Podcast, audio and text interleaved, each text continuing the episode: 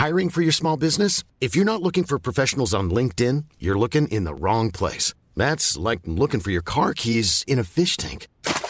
LinkedIn helps you hire professionals you can't find anywhere else, even those who aren't actively searching for a new job but might be open to the perfect role. In a given month, over 70% of LinkedIn users don't even visit other leading job sites. So start looking in the right place. With LinkedIn, you can hire professionals like a professional. Post your free job on linkedin.com slash people today.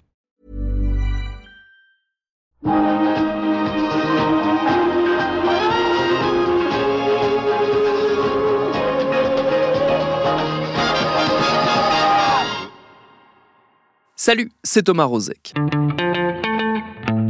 En ces temps d'épidémie, alors que s'infiltre la peur de voir le grand méchant virus précipiter l'effondrement de nos sociétés déjà braque-ballantes, une industrie en particulier est devenue le symbole de nos errements collectifs. C'est celle des croisières, florissantes malgré les critiques récurrentes liées entre autres à son impact sur la planète. Le monde des paquebots, des yachts et autres grands navires de loisirs se voit maintenant pointé du doigt comme potentiel accélérateur de contamination, notamment suite au cas très emblématique du Diamond Princess. Ce paquebot de luxe mis en quarantaine est devenu un vaste foyer de contagion. Annonce déjà des répercussions lourdes pour le secteur qui mettra, n'en doutons pas, toute son inventivité en action pour renverser les choses et poursuivre sa conquête de juteux marché jusqu'aux confins du globe. Une ambition en fait déjà bien en marche, comme on va le voir avec notre épisode du jour. Bienvenue dans Programme B. Il y a 8 ans, le 13 janvier 2012, le monde était saisi par une image, celle du Costa Concordia, cet immense paquebot de 290 mètres de long, échoué en Italie après avoir tenté de frôler les côtes, un accident qui coûtera la vie à 32 personnes. This is BBC News, the headlines at 10 o'clock. Tonight, the owners of a capsized Italian cruise liner say a significant human error was made by the captain. Immédiatement s'empilent les réactions et dénonciations d'une industrie débridée, totalement inconsciente des risques qu'elle fait courir à ses utilisateurs, mais aussi à la planète, au patrimoine, à l'image de Venise, abîmée et menacée par le passage régulier dans ses eaux de bateaux gigantesques. Mattia est chauffeur de bateau-taxi à Venise. Au fil des années, il s'est habitué à la présence des paquebots de croisière qui font halte dans la Sérénissime, non sans mal. Mais tout ça finalement n'empêche pas le secteur de se développer à grande vitesse.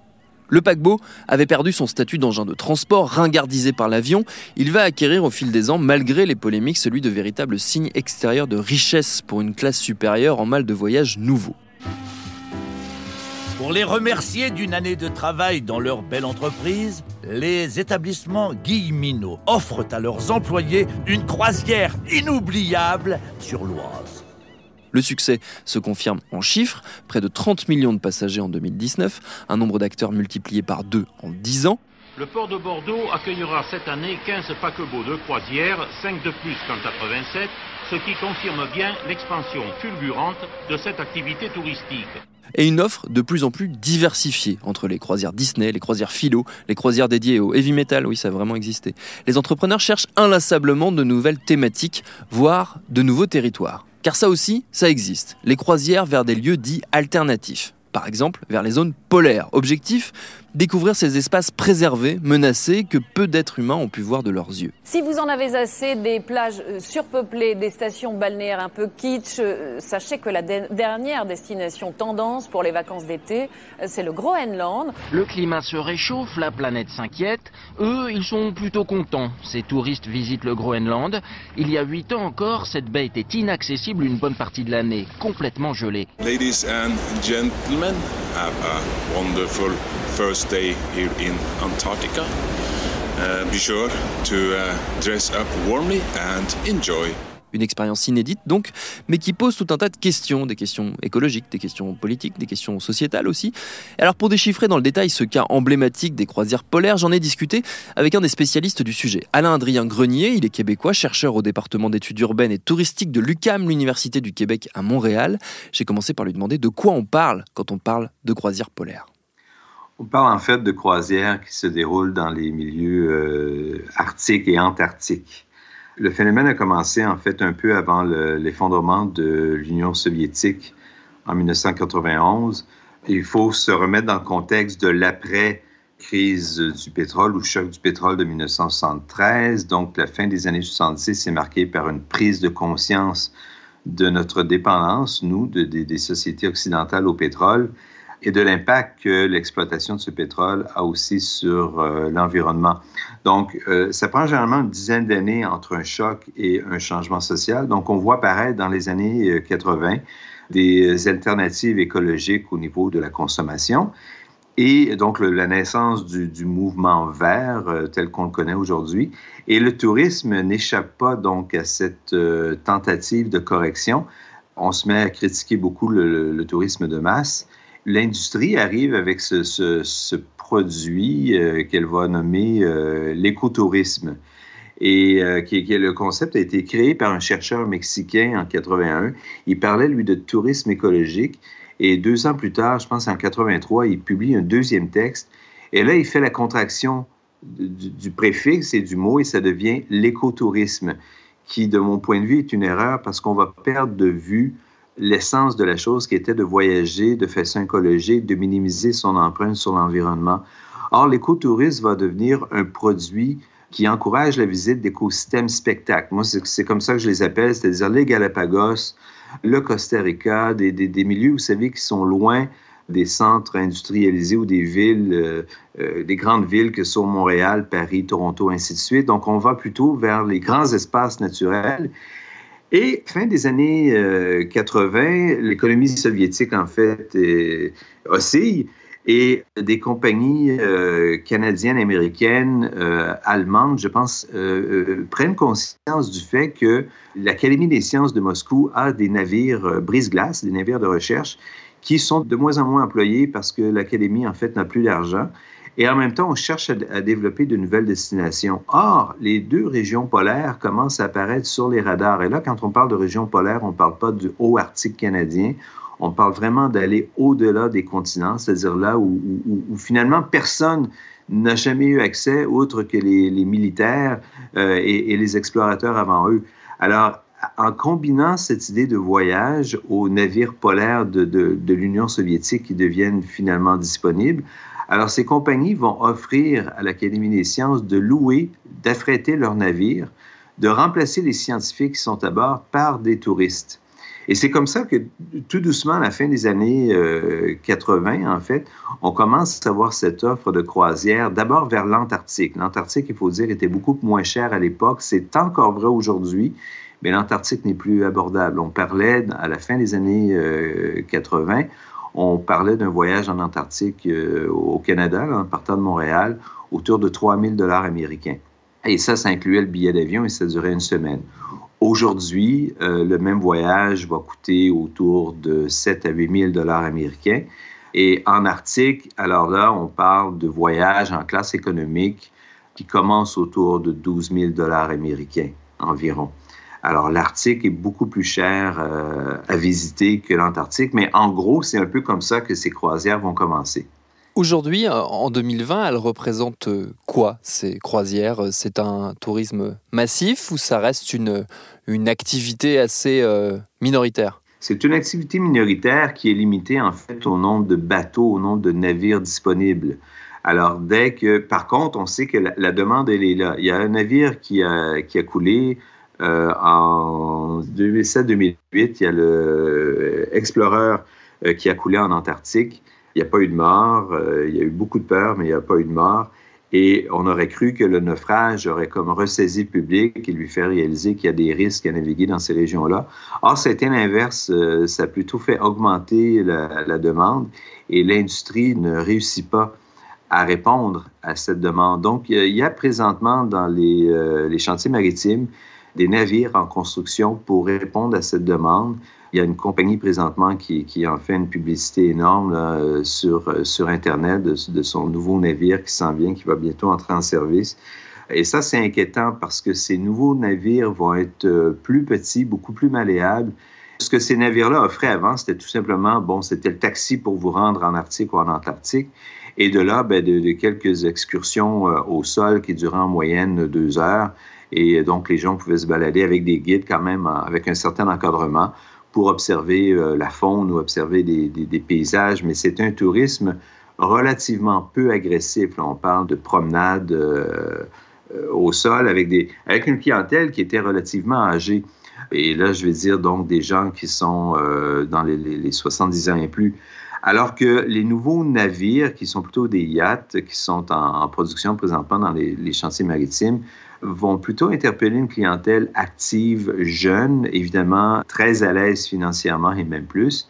Une clientèle qui va pratiquer des sports euh, plus agressifs, euh, des activités mécanisées, donc qui font appel à la consommation d'essence. De, et bruyantes, euh, qui impliquent bon, des vols en hélicoptère et des choses comme ça qui vont, qui vont être perturbantes pour, pour la faune notamment. Alors ça, c'est plus inquiétant. Et il y a d'autres considérations si on pense à, l'Arctique, du fait que ces navires vont avoir accès à des endroits où personne n'a eu accès auparavant, où les, euh, les opérations de sauvetage en cas de problème sont euh, quasi impossibles, euh, voire extrêmement difficiles.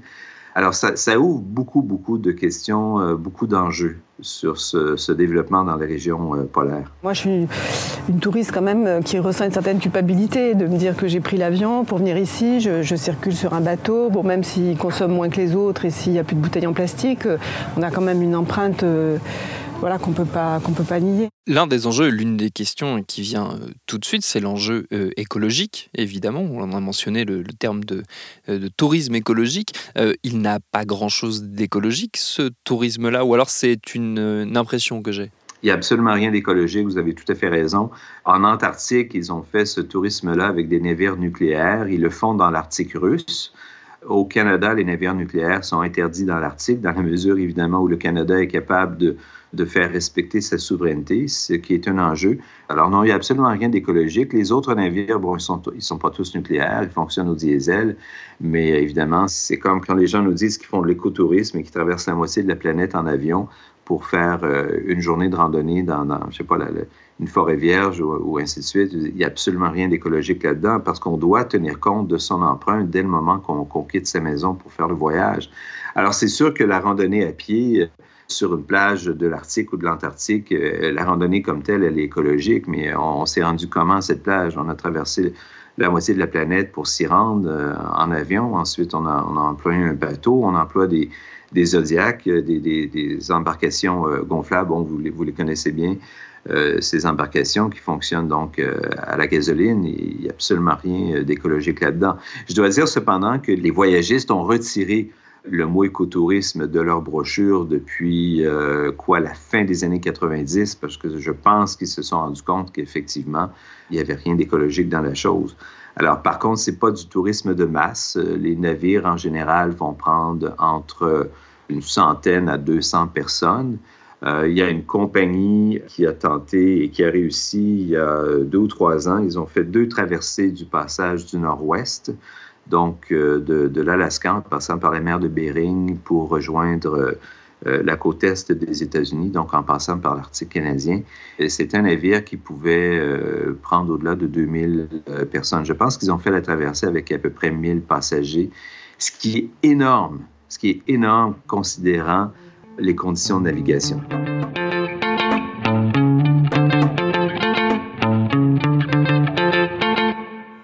Est-ce qu'on est en mesure de, de mesurer l'impact environnementale de ces activités touristiques, le fait d'aller dans ces zones qui sont censées être des zones préservées, euh, ça leur fait quoi à ces zones? Ben, ben, La première des choses, non, ce n'est pas vrai que tous les espaces de, l'Arctique et de l'Antarctique sont, euh, sont protégés. Il y, a, certains parcs dans l'Arctique, oui, il y a certains, euh, certaines réserves qui ont été établies, mais l'ensemble du territoire n'est pas protégé. Maintenant, calculer l'empreinte écologique d'un navire de croisière, écoutez, moi je suis sociologue, donc je n'ai pas les, les compétences pour faire ce calcul.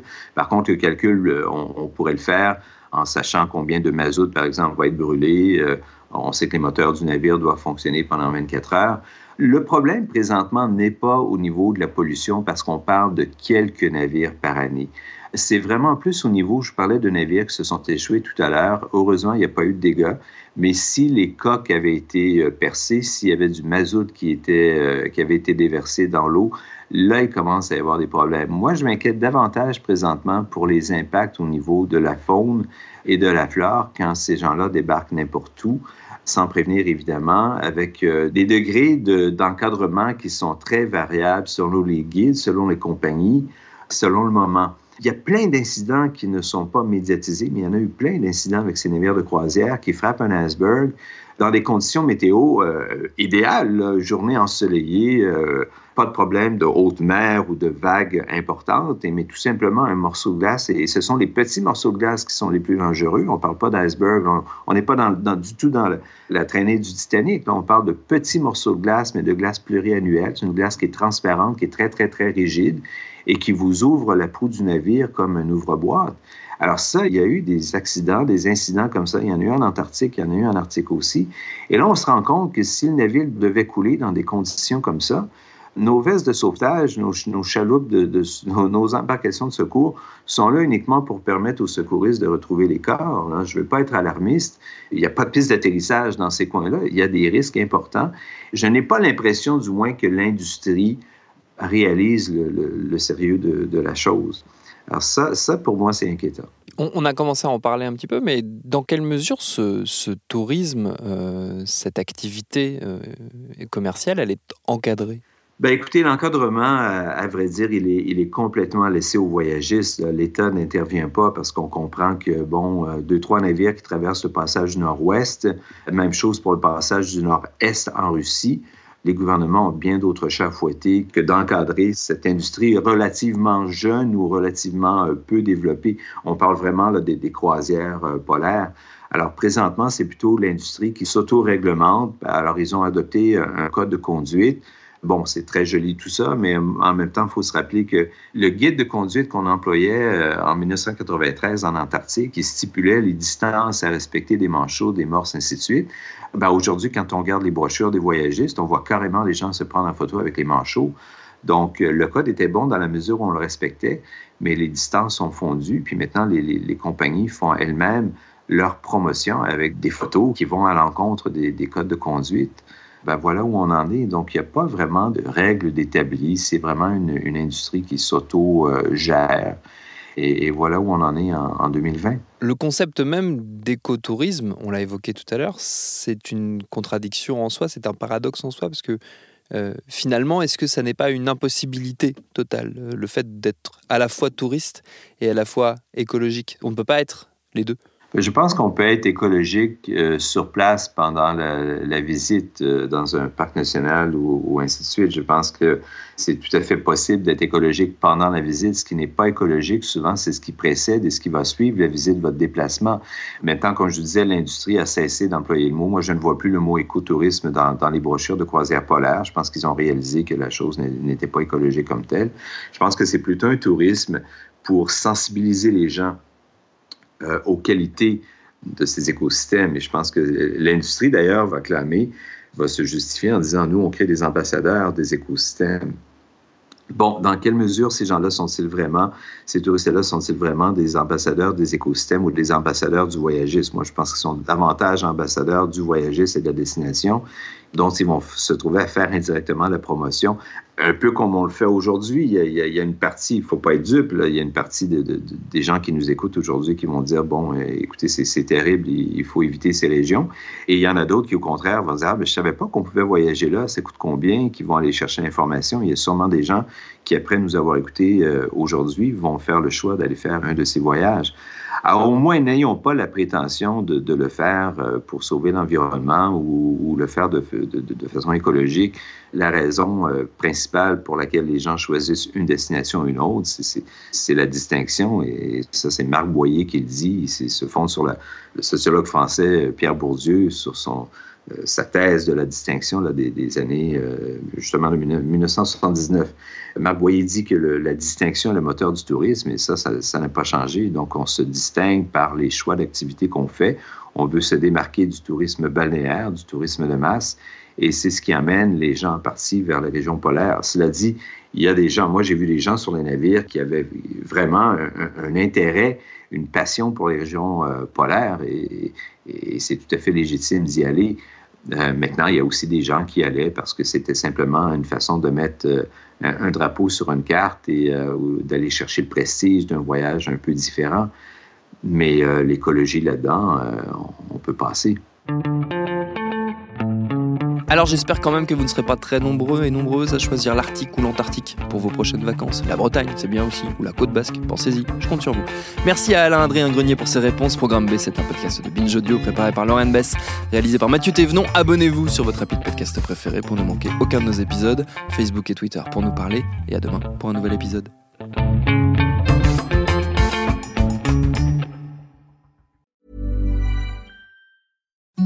Imagine the softest sheets you've ever felt. Now imagine them getting even softer over time. That's what you'll feel with Bowl and Branch's organic cotton sheets. In a recent customer survey, 96% replied that Bowl and Branch sheets get softer with every wash. Start getting your best night's sleep in these sheets that get softer and softer for years to come. Try their sheets with a 30-night guarantee. Plus, get 15% off your first order at bowlandbranch.com. Code BUTTERY. Exclusions apply. See site for details.